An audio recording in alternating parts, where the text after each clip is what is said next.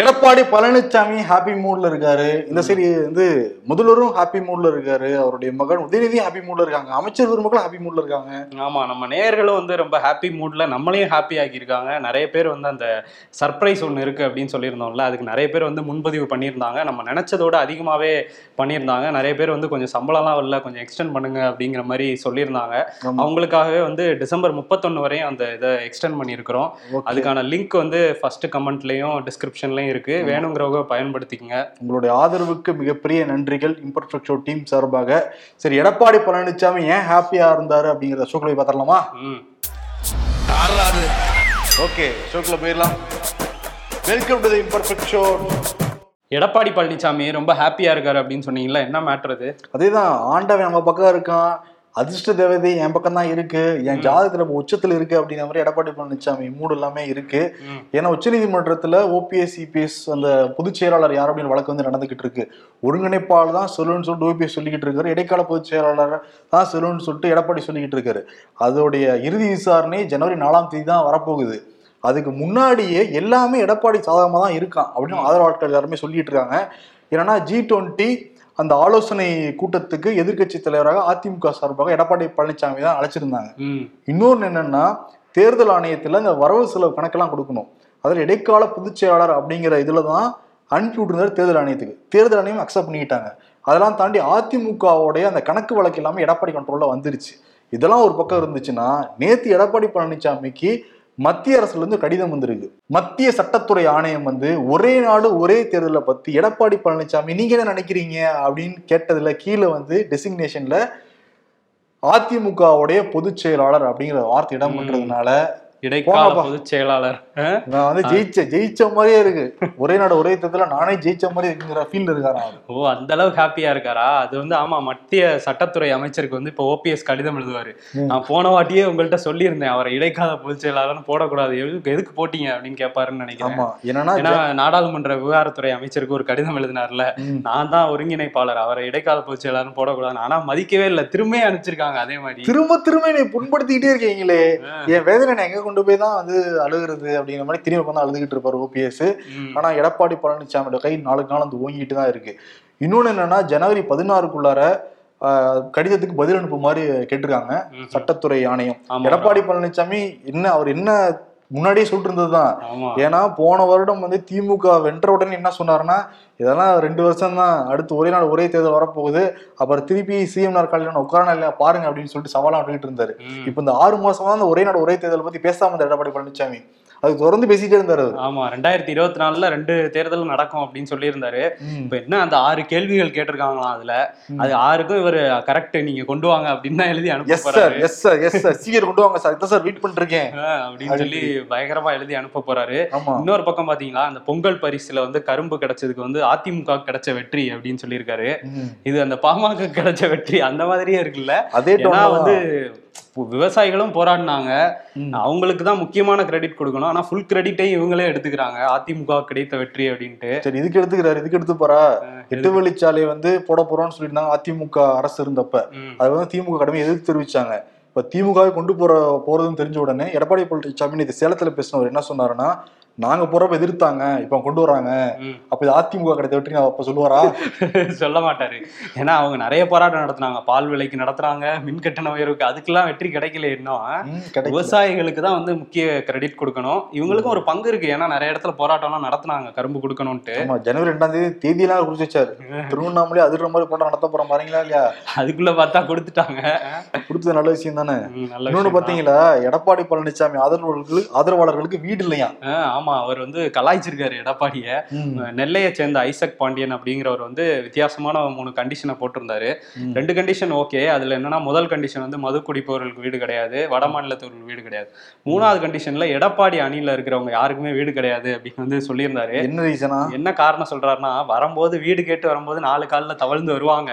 அதுக்கப்புறம் என்னையே யாருன்னு கேட்டுட்டு வீட்டுக்கு ஓனர் ஆயிடுவாங்க அப்படின்னு சொல்லியிருக்காரு. ஓனர்னா ஓரமா போங்க பத்தி விட்டுறாங்க.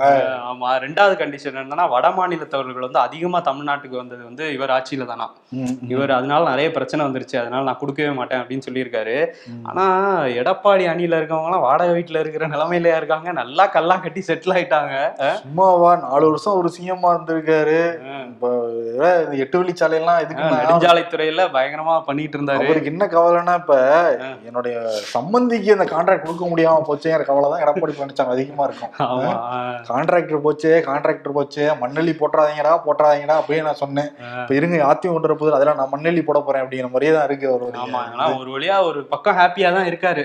பயங்கர ஹாப்பி தான் இருக்கு ஓபிஎஸ் பயங்கர அப்செட் கடிதம் எழுதுவாரா இல்லையான்னு நீ சொன்ன மாதிரி போனதான் தெரியும். எழுதுவாரு கண்டிப்பா. எடப்பாடி அங்க ஹாப்பியா இருக்கிறதுக்கு காரணம் வேற நம்ம பேசணும். ஸ்டாலின் படு குசியில இருக்காரு. ஏன்னா மகனை வந்து எல்லாரும் ஏத்துக்கிறாங்களாம். அதனால குசியோ குசி அப்பா மகன் ரெண்டு பேரும் சேர்ந்து நிகழ்ச்சியில எல்லாம் கலந்துக்கிறாங்கப்பா ஆமா திருச்சியில வந்து இதுதான் உதயநிதி அமைச்சரானதுக்கு அப்புறம் முதல்வரும் அவரும் சேர்ந்து கலந்துக்கிற ஒரு விழா ஒரு பொதுக்கூட்டம். நிறைய நலத்திட்ட உதவிகள்லாம் வந்து அறிவிச்சிருக்காங்க. இந்த விழா வந்து பிரம்மாண்டமா ஏற்பாடு பண்ணியிருக்காராம் நேரு கே என் நேரு. சொல்லியிருப்பாரு உதயநிதிட்ட நீங்க இன்ப நிதியை கூட்டிட்டு வந்தே ஆகணும் அப்படின்ட்டு இருப்பாரு அதேதான் அவரோட கே நிறு மைண்ட் என்னன்னா நான் எப்படி இன்ப நிதியை ஞாபகம் வச்சிருக்கணும்? அதே மாதிரி நீ யாரை ஞாபகம் வச்சுக்கணும்? என்னுடைய மகனை நீங்க ஞாபகம் வச்சுக்கணும். ஏன்னா ரெண்டாயிரத்தி இருபத்தி நாலு வேற வருது. எம்பி? ஆகணும்னு ஆசைப்படுறான் தம்பி. சீட்டு இன்னைக்கு கன்ஃபார்ம் தான் சொல்றாங்க. அந்த அளவுக்கு கோலாகலமா நடத்தியிருக்காராமா. நடத்தின ஒரு பக்கம் மன்னராட்சி மன்னராட்சின்னு அதிமுக சொல்லிட்டு இருக்காங்கல்ல இவர் அது அதுக்கு இது பண்ற மாதிரியே. இவர் வந்து பேரரசர் ஸ்டாலின் வந்து பேரரசர் உதயநிதி வந்து சிற்றரசர் அப்படின்னு சொல்லியிருக்காரு. Super super super. இன்னும் பத்தல பத்தல பத்தல. இன்னும் நல்லா கூவுங்க அப்படிங்கிற மாதிரி தானே இருக்கு. அதான் ஜெயக்குமார் சொல்லியிருக்காரு. அப்ப திமுக ஜனநாயகம் கிடையாது. ஒரு சர்வாதிகார ஆட்சி தான் இருக்குன்னு சொல்லிட்டு அமைச்சரே வந்து ஒத்துக்கிறாரு அப்படிங்கிற மாதிரி வந்து சொல்லியிருக்காரு. சொல்லியிருக்காரு. இன்னொருத்தரும் கூவி இருக்காரு அதே மேடையில. அன்பில் மகேஷ் என்ன சொல்லியிருக்காருன்னா கிட்டத்தட்ட ஒரு துணை முதலமைச்சர் மாதிரி தான் வந்து உதயநிதி வந்து செயல்பட்டுட்டு இருக்காரு அப்படின்னு சொல்லியிருக்காரு. அடுத்த ட்ராக்கு துணை முதலமைச்சர் தான். ஏன்னா அன்பில் மகேஷ் பொய்யாமொழி தான் அமைச்சராகணும் அமைச்சராகணும் அமைச்சராகணும் அமைச்சர் நாட்கள் உட்கார வச்சிட்டாரு. அடுத்து இப்போ துணை முதல்வர் ஆரம்பிச்சிருக்காருல்ல. இந்த ஒரே நாடு ஒரே தேர்தல் வச்சா முன்னாடி துணை முதல்வர் ஆக்கிடுவாங்க உதயநிதியை அந்த பிளான்ல தான் இருக்காங்க போல. அதுக்கப்புறம் அந்த திருச்சி பொதுக்கூட்டம் முடிச்சிட்டு மணப்பாறை பக்கத்துல ஆலம்பட்டி புதூர்னு ஒரு கிராமம் இருக்கு. அதை ஒட்டி வந்து அந்த டிஎன்பிஎல் ஃபேக்டரி ஒன்று இருக்கு. அதோட ரெண்டாவது யூனிட்டையும் இன்னைக்கு வந்து முதலமைச்சர் வந்து திறந்து வச்சிருக்காரு. அந்த ரெண்டாவது யூனிட்டுக்கு அடித்தளம் போட்டது வந்து ரெண்டாயிரத்தி பதினாறுல அப்ப முதல்வரா இருந்த ஜெயலலிதா தான் போட்டிருக்காங்க. அவர் வந்து இன்னைக்கு திறந்து வைக்க போயிருக்காரு. ஆனா ரெண்டு நாளைக்கு முன்னாடி அந்த கிராம மக்கள் வந்து சில பேர் வந்து போராட்டத்துல இறங்கியிருக்காங்க. ஏன்னா ஒரு யூனிட் இருக்கதே எங்களுக்கு காற்று மாசு அதிகமா இருக்கு. ஆனா வந்து நீங்க ரெண்டு யூன் ரெண்டாவது யூனிட் வேற திறக்கறீங்க அப்படின்னு போராடி இருக்காங்க. அங்க உள்ள ஏடிஎம்கே தான் அங்க கொஞ்சம் ஸ்ட்ராங்கா இருந்திருக்காங்க அந்த பஞ்சாயத்துல. அவங்களும் வந்து முதல்வர் இங்க வரக்கூடாது அப்படின்லாம் சொல்லி போராட்டம்லாம் பண்ணியிருக்காங்க. ஆனா இன்னைக்கு கொஞ்சம் கிளியர் பண்ணி போயிட்டாரு முதல்வர் அங்க. ஆமா அந்த ஏரியா மக்களுக்கு பிடிக்கவே இல்லையா. ஆல்ரெடி காற்று மாசுபாடு இருக்கு. லாரிகள் வந்துட்டு போறதுமா இருக்கு. எங்களால நிம்மதியா வாழவே முடியலன்னு சொல்லிட்டு இருக்கப்ப திமுக அரசு மேல அந்த ஏரியா மக்கள் கடும் கோபத்தை தான் இருக்காங்களாம். அங்க இருக்கிறவங்க நம்ம வந்து சொல்ற தகவல். இன்னொரு விஷயம் என்னன்னா உதயநிதி ஸ்டாலின் விளையாட்டுத்துறை அமைச்சரா தானே இருக்காரு. விளையாட்டுத்துறை இன்னொரு பஞ்சாயத்து போய்கிட்டு இருக்கான். தமிழ்நாடு வாலிபால் அசோசியேஷன்ல யாருடைய அணி வரணும்? பிரசிடென்டா உதயநிதியுடைய அணி மோதுறாங்கன்னா அதே மாதிரி சசிகலா அணி வந்து மோதிக்கிட்டு இருக்காங்க சசிகலாவா? சீன்லே இல்ல. அவங்க எப்படி இதுல எல்லாம் மோதுறாங்க? அவங்களுடைய அணி சசிகலா கிடையாது. அவங்க தரப்பா? சசிகலாவுடைய ஆதரவாளர்கள் சில பேர் நாங்க பிரசிடென்ட் ஆகணும்னு சொல்லிட்டு அழுத்தம் கொடுத்து ஆட்களை திரட்டிட்டு இருக்காங்களாம். இந்த சைடு உதயநிதியுடைய அணி. ஏங்க நாங்களாம் அடுத்து டெப்டி சிஎம் வரைக்கும் பேசிக்கிட்டு இருக்கோம். அட்லீஸ்ட் வாலிபால் ஒரு பிரசிடென்ட் எலெக்ஷன் தானே. நாங்க இல்லாம ஏன் நாங்க தான் ஜெயிப்போங்கிற மாதிரி ஒரு வாலிபால் அசோசியேஷனே பயங்கரமா விளையாட்டுக்கே விளையாடிட்டு இருக்காங்களா யாருமே ஆமா. போஸ்ட் ஆமா. ஓகே. விஜயகாந்த் ஒவ்வொரு புத்தாண்டு அப்பையும் கட்சிக்காரங்களையும் மக்களையும் சந்திக்கிறது வந்து வழக்கம். இந்த ஆண்டு வந்து தேமுதிக அலுவலகத்துல கட்சிக்காரங்களையும் மக்களை சந்திக்க போறாங்களாம். அதனால வந்து இந்த தேமுதிக அலுவலகம் இருக்குல்ல அங்க தயாராகிக்கிட்டு இருக்கான் கேப்டன் வரதுக்காக ஓ அப்ப தேமுதிக தொண்டர்களும் அவரோட ரசிகர்களும் உற்சாகமா இருப்பாங்க. ஜனவரி ஒண்ணாம் தேதி வந்து சந்திக்கிறாரு. இந்த கேப்டன் நிறைய ரசிகர்கள் இருக்காங்கன்னு வச்சுக்கோங்களேன் இன்னுமே இருக்காங்க. உசுரோடு நிறைய பேர் இருக்காங்க. ஆனா கேப்டன் மட்டும் இப்ப களத்துல இருந்தான்னு வச்சுக்கோங்க விஜய் மட்டும் இருந்திருந்தாருன்னா கிளம்பி இப்ப வேற. ஆமா. ஆ? ம். பயங்கர முதலா இருந்திருக்கும். இன்னொரு விஷயம் என்னன்னா நம்ம சொல்லியிருந்தோம்ல ஆல்ரெடி நீலகிரி தொகுதி பிஜேபி டிக் பண்ணி வேலைய ஆரம்பிச்சிட்டாங்க பூத் கமிட்டி எல்லாம் போட ஆரம்பிச்சாங்கன்னு சொன்னோம்ல. இப்ப ஆர் ஆசாவுக்கும் மு முருகனுக்கு தான் போட்டி மாதிரி நான் பேசியிருந்தோம்ல. இப்ப அதை தெரிஞ்சுக்கிட்டு ஆர் ஆசா என்ன பண்றாராம்? அவர் சிதம்பரம் தொகுதிக்கு மாற போறாராம். அதனால தலைமையிட்டு இருந்து இப்பயே பேசிக்கிட்டு இருக்காங்களாம். ஏன்னா பிஜேபி கொஞ்சம் ஸ்ட்ராங் ஆகுறதுனால நம்ம சிதம்பரத்துல இருந்து போட்டிடலாம் அப்படின்னு சொல்லிட்டு கிளம்பி தலைமைக்கு கோரிக்கை. இப்ப சிதம்பரத்துல யார் எம்பியா இருக்கிறதுனா தொல் திருமாவளவன். தான் இருக்காரு. அவருக்கு வந்து நீங்க திருவள்ளூர் போங்க அப்படிங்கிற மாதிரி சொல்றாங்களாம். ஓ எல்லாத்தையும் மாத்துறாங்களா? அதேதான். ஆனா பிஜேபி வந்து நம்ம தனிச்சு போட்டிட்டாலும் சரி அதிமுக கூட்டணியில போட்டிட்டாலும் சரி கோவையும் நீலகிரி நம்புக்கு தான் அப்படிங்கறதுல உறுதியா இருக்காங்க அவங்க. கோவையில வந்து யார் வேட்பாளருங்கிறதுக்கு அண்ணாமலைக்கும் வான சீனிவாசன் ஒரு கோஷ்டி முதல் போயிட்டு இருக்கு. ஏன் ஆதரவாளரா இல்ல ஓ ஆதரவாளரா அப்படிங்கிற மாதிரி. ஏதோ கணக்கு போட்டுக்கிட்டு இருக்காங்க. எந்த அளவுக்கு சரியா வருங்கிறது தெரியல. வந்து அண்ணாமரசு நம்ம நிருபர் இருக்காருல்ல. அப்படியே உள்ள போய் நமக்கு வந்து சொன்ன தகவல் தான் இது. ஓகே நீலம் பண்பாட்டு மையம் வந்து மார்கழியில மக்கள் இசை அப்படின்னு சொல்லிட்டு ஒரு நிகழ்ச்சி வந்து மார்கழி மாசத்துல நடத்திட்டு இருக்காங்க ஆண்டுதோறும். சிறப்பா இருக்கும். ஆ, கலந்துக்கிட்டவங்க கூஸ் பம்ப்ஸ் தான். அப்படியே காலையே நிக்காது. பயங்கரமா இருக்கும் அந்த மியூசிக் அது வந்து இந்த வருஷம் வந்து ஒரு தனியார் பள்ளியில நடக்குது. ரஞ்சித் என்ன சொல்லியிருக்காரு அப்படின்னா இந்த வருஷம் வந்து நாங்க நிறைய இடத்துல ட்ரை பண்ணோம். தனியார் அரங்கங்கள்லாம் வந்து எங்களுக்கு கொடுக்கவே மாட்டேங்கிறாங்க. அந்த சபாக்கள்லாம். சரி அரசு அதிகாரிகள் மூலமா ட்ரை பண்ணுவோம். கலைவாணர் அரங்கம் மாதிரி எங்கேயாவது ட்ரை பண்ணுவோம்னு சொன்னா அங்கேயும் வந்து எங்களுக்கு வா- வாய்ப்பு மறுக்கப்படுது அப்படிங்கிற மாதிரி சொல்லியிருக்காரு. ஓகே தனியார் கூட புரிஞ்சுக்க முடியுது. வேற கமிட்மெண்ட் இருந்திருக்கலாம். அவங்களுக்கு அந்த சூழல் என்னங்கிறது தெரியல. பட் அரசாங்கம் ஏன் வந்து கொடுக்கலங்கிற ஒரு கேள்வி இருக்கா இல்லையா. சமூக நீதி சமத்துவம்லாம் பேசிடுறாங்களே கொடுக்கலாம்ல? ஆமா. இந்த மக்கள் இசைக்கு முக்கியத்துவம் கொடுத்துருக்கலாம். என்ன கவர்மெண்ட் இடமா எவ்வளவு இடங்கள் இருக்கு? பட்டியல் போட்டாலும் இருபது இடத்துக்கு மேல தீரும். சென்னையில மட்டுமே. பண்ணியிருக்கலாம் சரி அப்படியே நார்த் சைடு போவோம். திரிபுரால வந்து என்ன நடக்குது அப்படின்னா ஊசலாடிட்டு இருக்கு பாஜக. எல்லா எம்எல்ஏக்களையும் இவங்க தானே வாங்கிட்டு இருப்பாங்க. இப்போ இவங்க இதுல இருந்து ஒவ்வொரு ஆளா கலந்து போயிட்டு இருக்காங்க. ஒரு அஞ்சு பிஜேபி எம்எல்ஏஸ் வந்து வெளியே வந்துட்டாங்க. அதை யார் வாங்குறாங்க? காங்கிரஸ் பக்கமா போறாங்க. அவங்களாவே வாண்டடா வெளியே வந்துட்டு இருக்காங்க. காங்கிரஸ் வாங்குறதுக்குலாம் ரெடியா இல்ல. அவங்க வந்து அவங்களுக்கு அங்க ஒரு எம்எல்ஏ தான் இருக்காங்க காங்கிரஸ்க்கு. இவங்களாவே வந்து எங்களுக்கு சரியா இல்ல பாஜக செய்யறது சரியா இல்ல அப்படின்னு சொல்லிட்டு ஒவ்வொரு ஆளா வந்துட்டே இருந்தாங்க. இன்னைக்கு வந்து அஞ்சாவது ஆள் வந்து பாஜகல இருந்து வெளியே வந்திருக்காரு.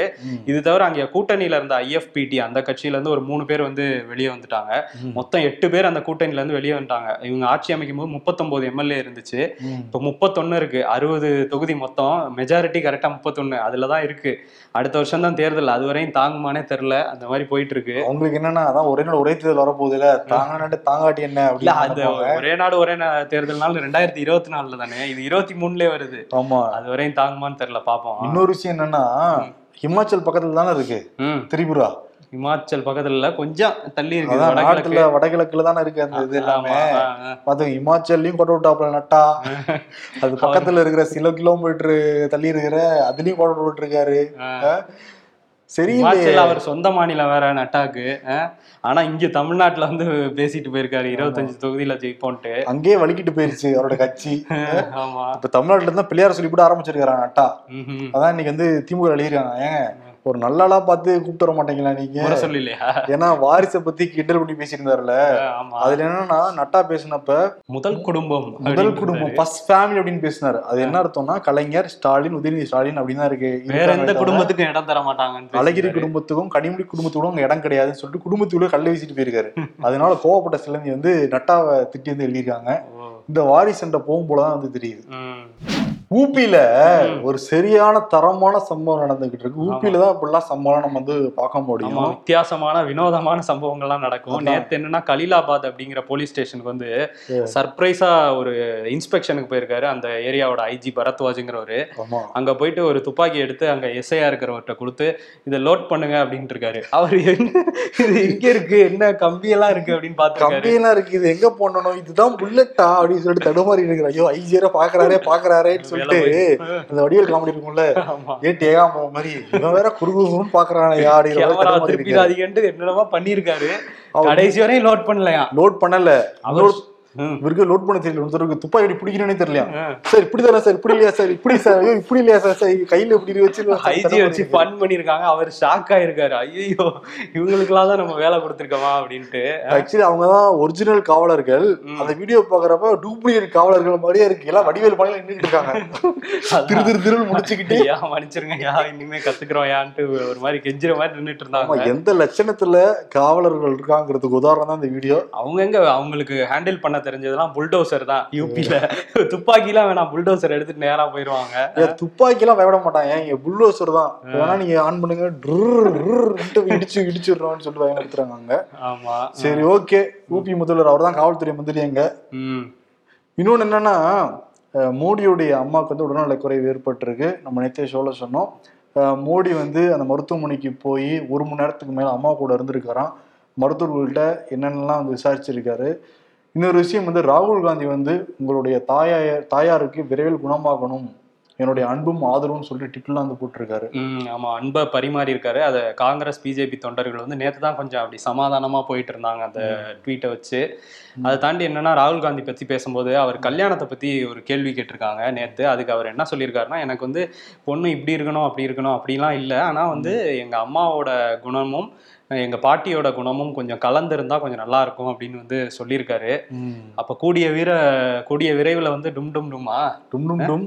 அவருக்கும் ஐம்பது வயசுக்கு மேல ஆயிடுச்சுப்பா ம். அமித்ஷாவுக்கும் ராகுல் காந்திக்கு எவ்வளவு டிஃபரன்ஸ் நினைக்கிறேன் ஒரு ரெண்டோ மூணோ தானே வயசு? அஞ்சு வயசு டிஃபரன்ஸ் தான். ஆனா பாருங்க. ஜெய்சா பிசிசிஐக்கே வந்துட்டாரு. தலைவர் கல்யாணமே முடியாம சுத்திக்கிட்டு இருக்காரு. ஆமா? ரோடு ரோடா போயிட்டு இருக்காரு பாத யாத்திரை. அது வந்து சக்சஸ்ஃபுல்லா முடியும் அப்படின்னு வந்து நம்புறாங்க. ஏன்னா மக்கள் வந்து தொடர்ச்சியா ஆதரவு கொடுக்குறாங்கல்ல. அதனால நல்லா முடியும்னு நம்புறாங்க காங்கிரஸ்ல. அதே மாதிரி அவர் கல்யாணமும் முடியுங்கிற மாதிரி ஒரு செய்தி வந்திருக்கு. பார்ப்போம் நீங்க ரொம்ப ஆர்வமா இருக்கீங்க போல இருக்கு. நான் ஏன் ஆர்வமா இருக்க போறேன்? ஆந்திர பிரதேசத்துல ஒரு வருத்தமான ஒரு நிகழ்வு நடந்திருக்கு. தெலுங்கு தேச கட்சியினுடைய தலைவர் ஆந்திர பிரதேசத்துடைய முன்னாள் முதல்வர் சந்திரபாபு நாயுடு வந்து கட்சிக்காரங்களை கூட்டி ஒரு மீட்டிங் வந்து போட்டிருக்காரு. பல மாவட்டங்கள்ல இருந்து போயிருக்காங்களாம் ஆமா அதுல பெரிய வந்து- பொதுக்கூட்டம் போட்டிருந்தாரு. அதுல வந்து கூட்ட நெரிசல் ஏற்பட்டு ஏழு பேர் இறந்து போயிட்டு தான் வந்து சொல்றாங்க. இப்ப உயிரிழப்பு ஏற்பட்டது ரொம்ப பெரிய இழப்பு தான் அவங்களுக்கு நான் வந்து கட்சி சார்பா பத்து லட்சம் நாங்க நிதி கொடுக்க போறோம். அதே மாதிரி க- குடும்பத்துக்கு கட்சி வந்து உறுதுணையா இருக்கும்லாம் வந்து சொல்றாங்க. ஆனா ஆளுங்கட்சி என்ன சொல்றாங்கன்னா சரியான திட்டமிடலே இல்லை அவங்க கிட்ட அதனால கூட்ட நெரிசல்ல ஏழு பேர் பலி கொடுத்துட்டாங்க அப்படின்னு சொல்றாங்க. ம். ஆனா துரதிருஷ்டவசமான ஒரு சம்பவம். ஏழு பேர்னா யோசிச்சு பாருங்க. ஆமா. அதே மாதிரி உஸ்பெகிஸ்தான்ல பதினெட்டு குழந்தைகள் வந்து உயிரிழந்திருக்காங்க.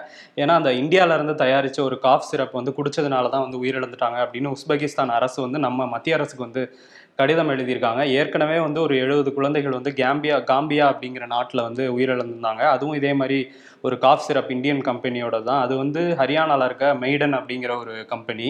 அது வந்து சீல் வச்சுட்டாங்க. இப்போ யூபியில் உள்ள மேரியான் அப்படிங்கிற ஒரு பயோடெக் அப்படிங்கிற கம்பெனி தான் வந்து இந்த மருந்தை தயாரிச்சிருக்காங்க. தொடர்கடையா இது போயிட்டே இருக்கு. மத்திய அரசு வந்து இதுல கூடுதல் கவனம் செலுத்தணும். ஏன்னா நம்ம நாட்டுல இருந்து வெளிநாடுகளுக்கு நிறைய உதவிகள் பண்றோம்.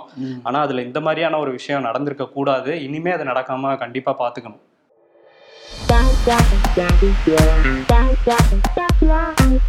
Diary calendar. உங்க ரெண்டு பேரையும் ஓசியில வாங்குறதுக்குள்ள நான் படுற பாடு இருக்கே. எனக்கு மட்டும்தான்டா தெரியும். ஆமா. When I got low marks in exam அப்பா அவனை அடிங்க. பாட்டி பாவம் பேரனுக்கு வலிக்கும்டா. அப்பா திரும்ப சொல்றாரு நீயாச்சும் அவனை அடி. அப்படின்னு அம்மா பார்த்து சொல்றாங்க. இந்த ஒரு தடவை விட்டுறலாம் அப்படிங்கிறாங்க. பட் பிரதர்ஸ் அண்ட் சிஸ்டர் நான் கொடுக்க வேண்டிய பழைய கணக்கு இருக்கு அப்படிங்கிறாங்களாம் அவங்க சிவாஜி மாதிரி. கவுண்ட் பண்ணிட்டு இருக்காரா ஆமா. ஒன்னு ரெண்டு அப்படின்ட்டு.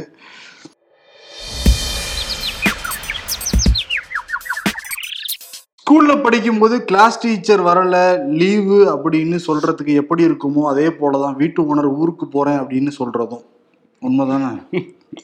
அதிமுகவை பாஜக கட்டுப்படுத்தவில்லை எடப்பாடி பழனிசாமி அப்போ அதிமுக தான் பாஜகவுக்கு தானாவே கட்டுப்பட்டு இருக்கா ஒரு லாஜிக் லாஜிக்கவே இல்லையா அதுல?